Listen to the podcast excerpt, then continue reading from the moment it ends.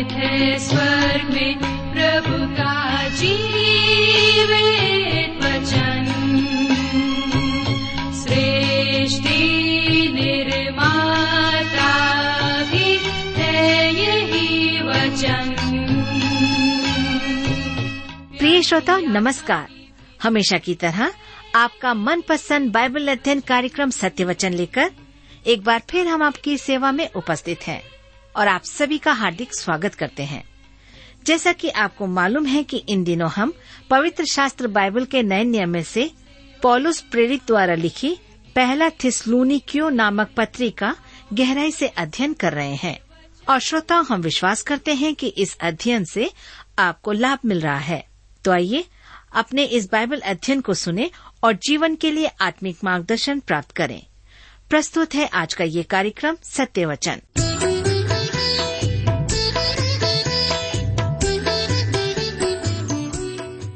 प्रिय मित्र, प्रभु यीशु के मधुर और सामर्थ्य नाम में आप सबको पुनः मेरा नमस्कार।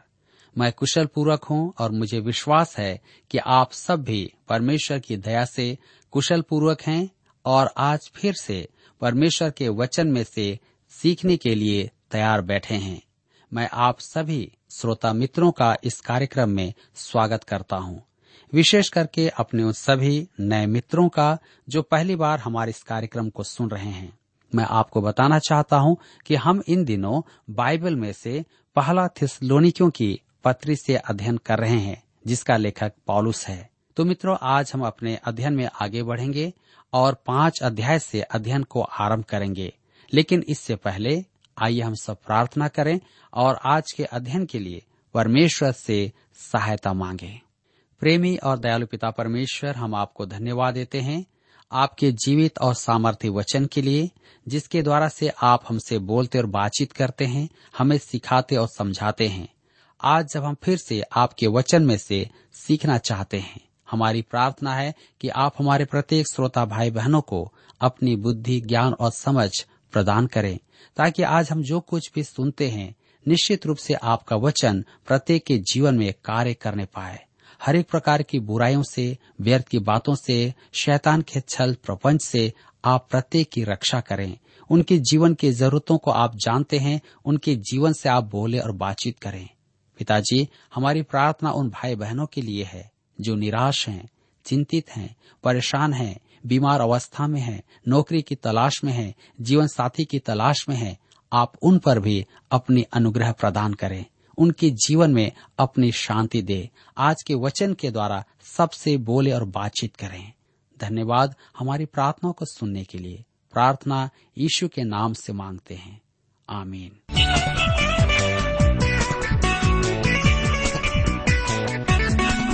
मेरे मित्रों, आज हम अपने अध्ययन में आगे बढ़ते हुए पहला थिस्सलुनीकियों की पत्री पांच अध्याय उसके एक से दस पद तक का अध्ययन करेंगे, जिसका विषय है मसीह का आगमन एक उत्साहवर्धक आशा है।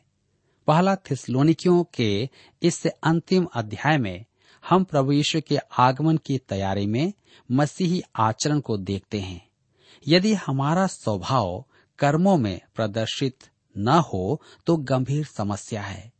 प्रभु यीशु का आगमन एक उत्साहवर्धक आशा है, जी हाँ, जो हमें कुछ करके दिखाने की प्रेरणा देती है। मसीह के आगमन के प्रति सजग एवं सावधान मसीह के विश्वासी को उसके आगमन के लिए सजग एवं सतर्क रहना चाहिए, क्योंकि विश्वासी महाक्लेश की भयानक रात में प्रवेश नहीं करेंगे। महाक्लेश को प्रभु का दिन भी कहते हैं। प्रभु का दिन रात से आरंभ होता है, क्योंकि यह परमेश्वर के समय के अनुसार है। उसने उत्पत्ति के समय भी ऐसा ही किया था। सांझ हुई, फिर भोर हुआ, इस प्रकार पहला दिन हो गया। परमेश्वर अंधकार से आरंभ करके ज्योति की ओर बढ़ता है। अतः महाक्लेश मसीह के महिमामय सहस्त्र वर्षीय राज्य में अंत होगा, जब धार्मिकता का सूर्य अपने पंखों में चंगाई लेकर आएगा। तब हम देखेंगे प्रभु का दिन एक ऐसी अभिव्यक्ति है जिसका हमें परीक्षण करना होगा। तो आइए हम आगे बढ़ेंगे और देखेंगे पहला थिस्सलूनिकियों की पत्री पांच अध्याय उसका एक पद लिखा है, पर हे भाइयों, इसका प्रयोजन नहीं कि समयों और कालों के विषय में तुम्हारे पास कुछ लिखा जाए। ध्यान दीजिए, समयों और कालों, यह कलीसिया की संपदा नहीं है, वे इस पृथ्वी और पृथ्वीवासियों के लिए है। उस दिन इस्राएली और अन्य जाति दोनों उद्धार पाएंगे। कलीसिया समयों और कालों की नहीं, एक व्यक्ति की प्रतीक्षा में है। जी हाँ, पहला थिस्सलुनीकियों की पत्री पांच अध्याय के दो पद में लिखा है, क्योंकि तुम आप ठीक जानते हो कि जैसा रात को चोर आता है, वैसा ही प्रभु का दिन आने वाला है। प्रभु यीशु रात में चोर के समान कलीसिया में नहीं आएगा। कलीसिया प्रभु यीशु के आने की प्रतीक्षा में है। आप चोर की प्रतीक्षा नहीं करते हैं और न ही उसके लिए संदेश लिखकर द्वार पर छोड़ते हैं।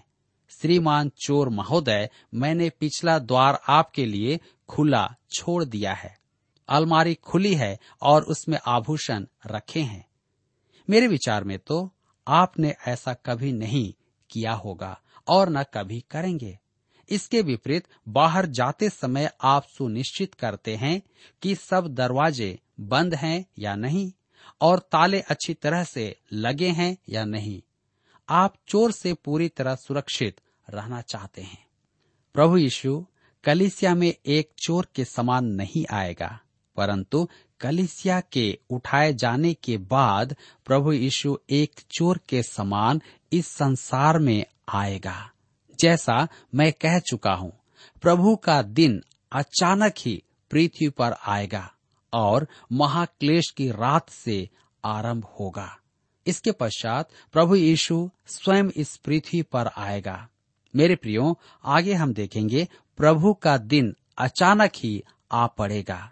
पहला थिस्सलुनीकियों की पत्री पांच अध्याय उसके तीन पद में लिखा है, जब लोग कहते होंगे कुशल है और कुछ भय नहीं, तो उन पर एकाएक विनाश आ पड़ेगा, जिस प्रकार गर्भवती पर पीड़ा, और वे किसी रीति से न बचेंगे।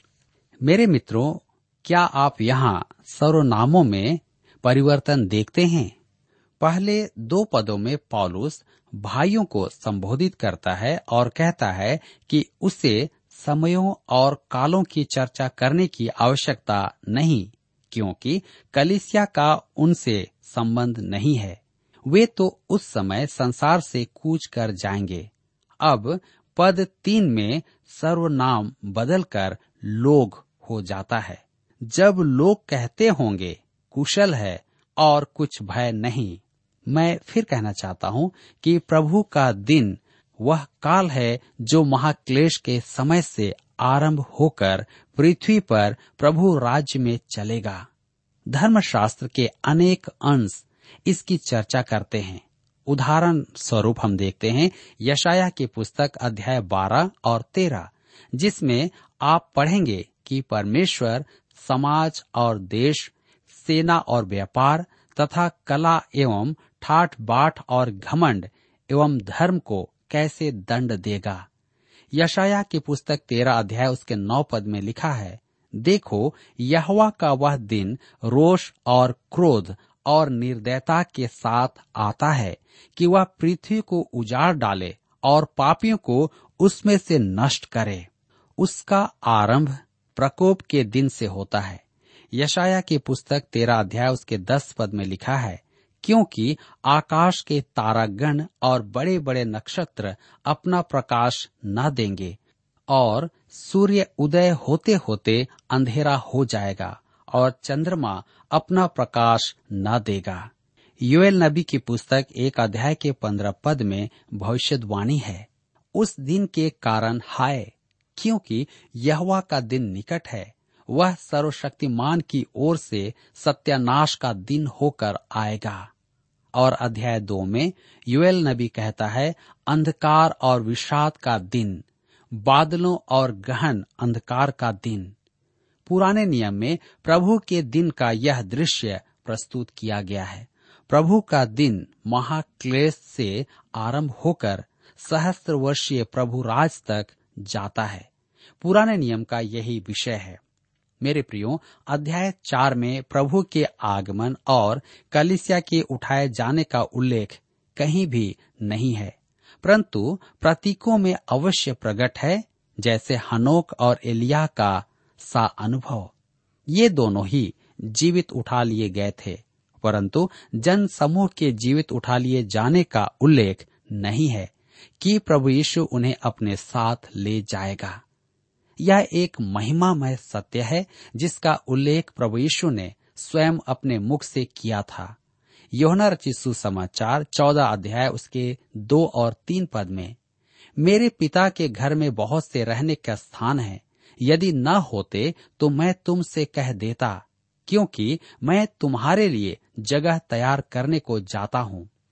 और यदि मैं जाकर तुम्हारे लिए जगह तैयार करूँ तो फिर आकर तुम्हें अपने यहाँ ले जाऊंगा कि जहाँ मैं रहूँ वहाँ तुम भी रहो। जहाँ तक मैं जानता हूँ, धर्मशास्त्र में यह सत्य पहली बार प्रकट किया गया है और पौलुस ने पहला थिस्सलूनिकियों की पत्री चार अध्याय में इस पर सविस्तार विचार किया है। परंतु अध्याय पांच में जो वह कह रहा है वह पुराने नियम का चीर परिचित विचार है। जब लोग कहते होंगे कुशल है और कुछ भय नहीं, तो उन पर एकाएक विनाश आ पड़ेगा। संसार के लिए यह एक आश्चर्यजनक घटना होगी। उन्होंने इसकी कल्पना भी नहीं की होगी। थिस्सलूनिकियों की दूसरी पत्री के दूसरे अध्याय में झूठ का उल्लेख किया गया है और वह मेरे विचार में शांति और सुरक्षा की प्रतिज्ञा है। प्रभु यीशु ने चेतावनी दी है कि कोई हमें भरमाने ना पाए।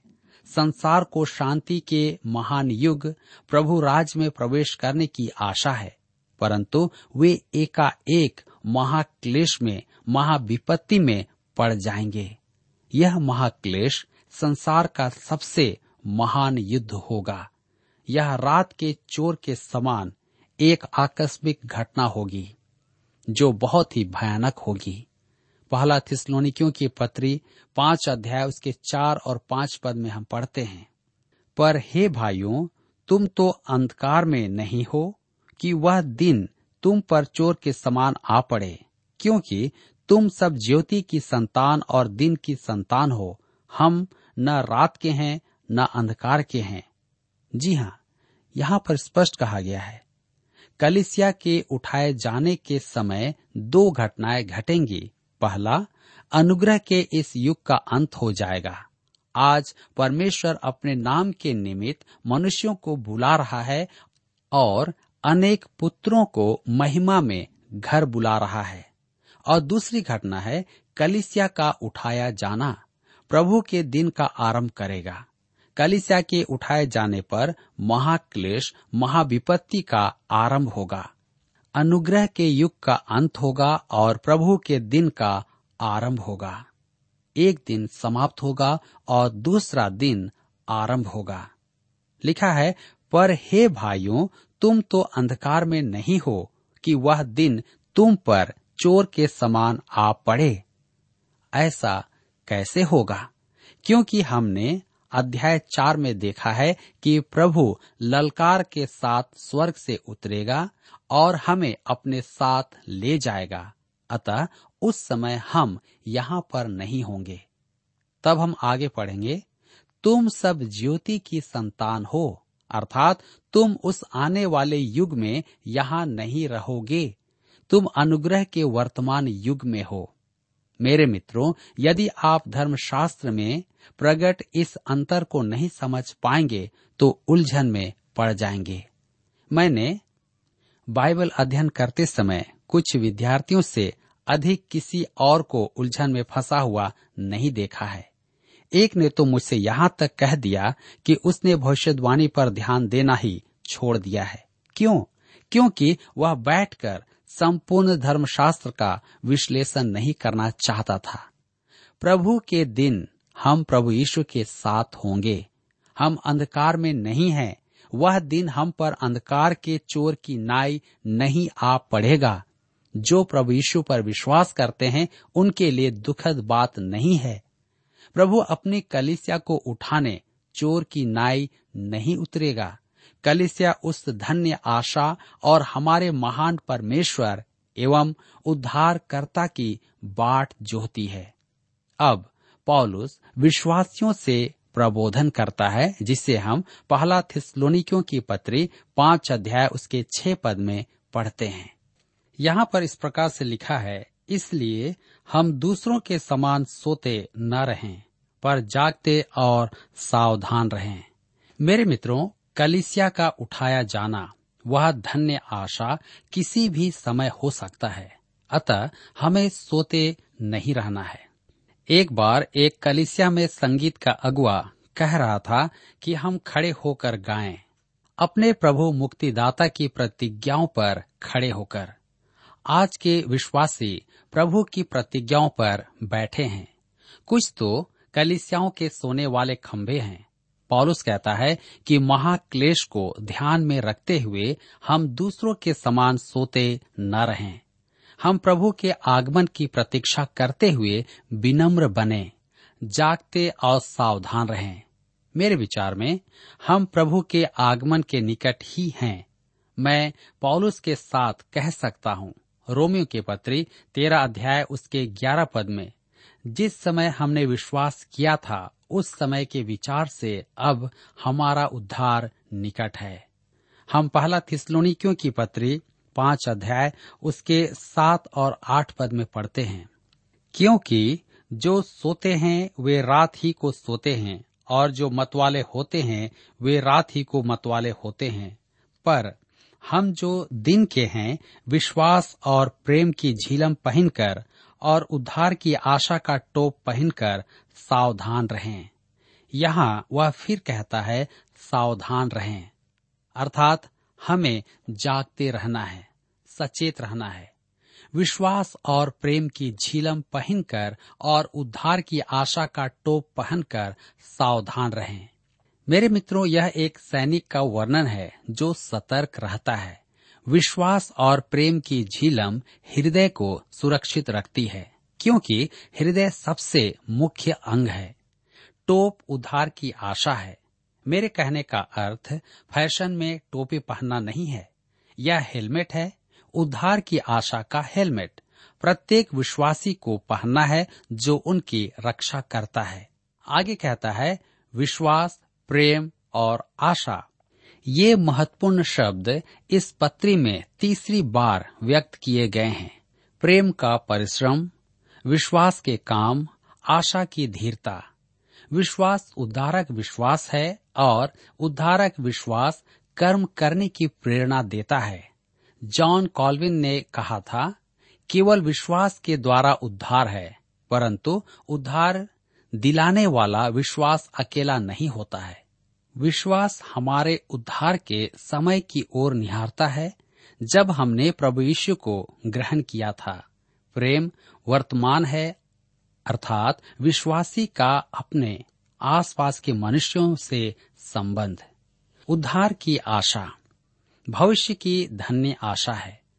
हम महाक्लेश की प्रतीक्षा में नहीं हैं। मैं समझ नहीं पाता कि उसमें कैसे आनंद की बात होगी। हम तो उस धन्य आशा की बाट जोहते हैं जो हमारे उद्धार की परिपूर्णता होगी। हम पहला यूहन्ना की पत्री तीन अध्याय उसके दो पद में पढ़ते हैं, जहाँ पर लिखा है, हे प्रियो, अब हम परमेश्वर की संतान हैं और अभी तक यह प्रकट नहीं हुआ है कि हम क्या कुछ होंगे। इतना जानते हैं कि जब प्रकट होगा तो हम उसके समान होंगे, क्योंकि उसको वैसा ही देखेंगे जैसा वह है। मेरे मित्रों, परमेश्वर का काम अभी मेरे साथ पूरा नहीं हुआ है, अतः आप मेरे साथ अधीर ना हों। एक बार एक महिला ने गवाही देते समय कहा, विश्वासियों को अपनी पीठ पर लिख लेना चाहिए, यह सर्वोत्तम नहीं जो परमेश्वर का अनुग्रह कर सकता है। मुझे भी अपनी पीठ पर यह लिख लेना चाहिए। उसका काम अभी मेरे साथ पूरा नहीं हुआ है, अतः आप मेरे साथ अधीर ना हो। मैं आपके साथ अधीर नहीं हूँ, क्योंकि मैं जानता हूं कि परमेश्वर का काम आपके साथ पूरा नहीं हुआ है। आज हम में उद्धार की आशा है, अर्थात उसने हम में जो काम आरंभ किया है उससे वह पूरा करेगा।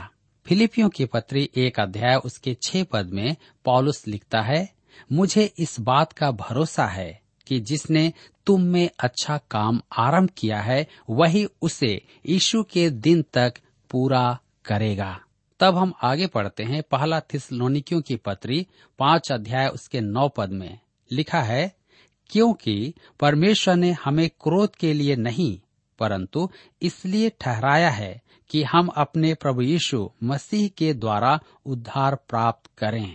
परमेश्वर ने हमें क्रोध के लिए नहीं ठहराया है, यह तो सहस्त्र वर्षीय राज्य को न मानने वालों को भी समझ लेना चाहिए।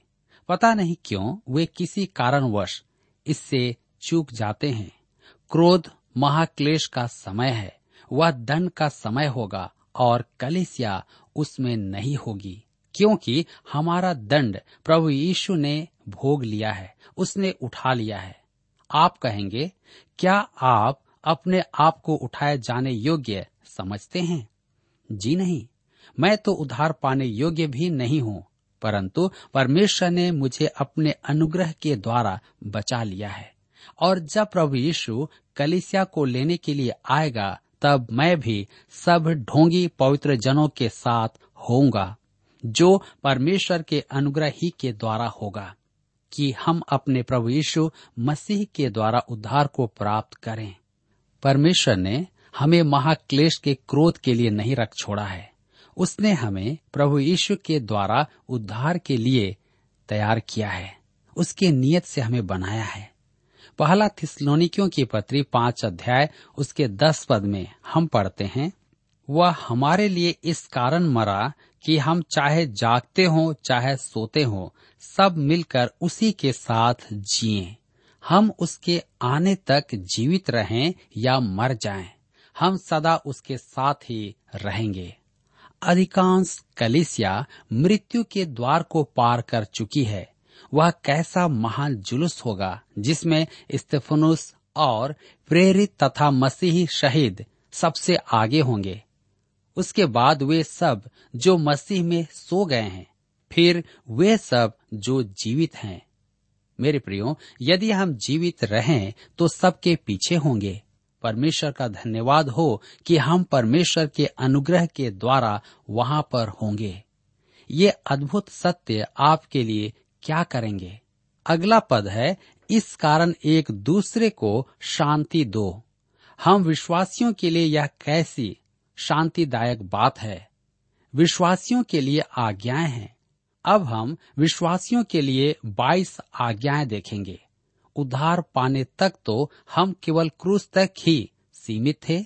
परमेश्वर हमसे एक ही प्रश्न पूछ रहा था, तू मेरे पुत्र के साथ क्या करेगा जो तेरे लिए मर गया? परंतु प्रभु यीशु को अपना उद्धारकर्ता ग्रहण करने के बाद परमेश्वर हमारे जीवन आचरण के विषय में कुछ कहता है। परमेश्वर की संतान जीवन के मार्ग के निमित्त दस आज्ञाओं के अधीन नहीं है, वह उससे बहुत अधिक ऊपर है। इस अंश में दी गई आज्ञाएं प्रकट करती है कि उसे बहुत ऊंचे स्तर का जीवन जीना है। जी हाँ, ये आज्ञाएं दैनिक जीवन की व्यवहारिकता है। मसीह के आगमन की प्रतीक्षा करना अति अद्भुत और महिमामय बात है, परंतु यह भी अत्यधिक महत्वपूर्ण है कि हम इस पृथ्वी पर भी जिए। घर में, कार्यालय में, स्कूल में, जहाँ भी हम हैं, परमेश्वर की आज्ञा के अनुसार जीवन जिए। प्रभु यीशु ने कहा था, यदि तुम मुझसे प्रेम करते हो तो मेरी आज्ञाओं को मानोगे। कुछ मसीही जन उसकी आज्ञाओं को नहीं मानते हैं। ये बाईस आज्ञाएं ऐसी हैं जैसे सेना के कड़क आदेश। पद आठ में हमें कहा गया है कि हम सावधान रहकर युद्ध के अस्त्र शस्त्र धारण कर लें। अब आदेश दिए जा रहे हैं जो वर्गीकृत हैं। सबसे संबंधित एक एक के लिए विशेष आदेश, जिन्हें हम अपने अगले अध्ययन में देखेंगे। तो मेरे मित्रों, यह बहुत ही आवश्यक है कि हम उसकी आज्ञाओं का पालन करें। आज यहाँ पर हमारे अध्ययन का समय समाप्त होता है, परंतु मैं आशा करता हूँ कि आज के इस अध्ययन के द्वारा भी आपने अपने जीवन में अवश्य ही आत्मिक लाभ प्राप्त किया है। प्रभु आज के इस अध्ययन के द्वारा आप सबको बहुतायत से आशीष दे।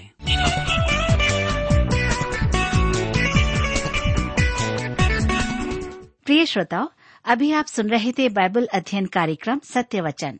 हम आशा करते हैं कि आज के इस कार्यक्रम से आपको आत्मिक लाभ मिला होगा।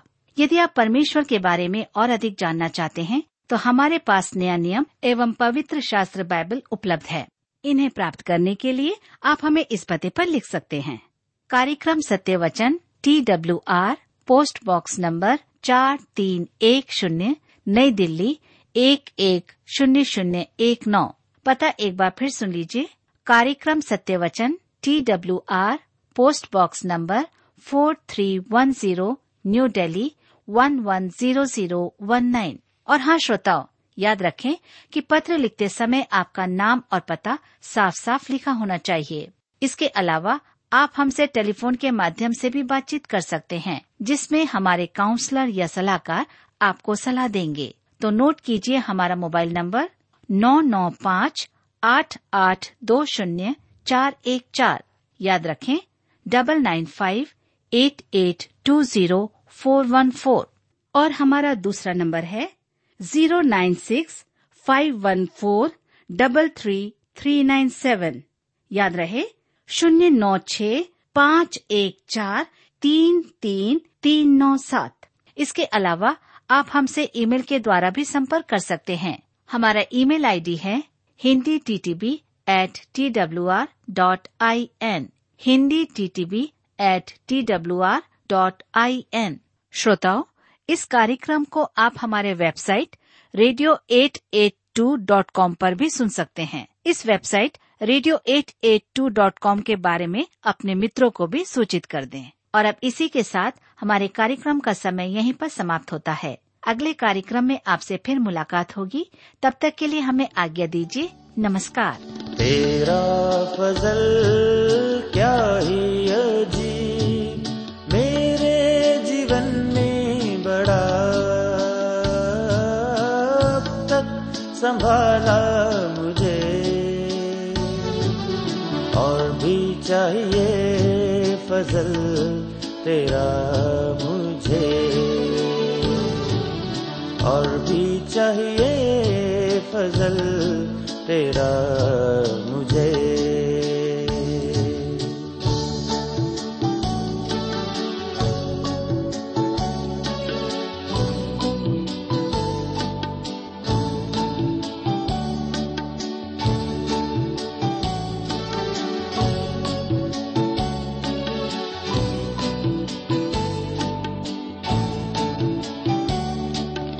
हलीम जो है उन पर रहता है तेरा फजल, हलीम जो है उन पर रहता है तेरा फजल। इस जीवन के लिए काफी है ताकत और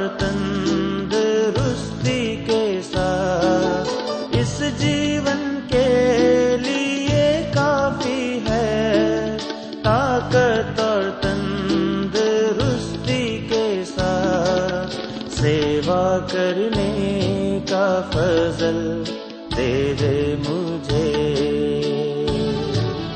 सेवा करने का फजल दे दे मुझे।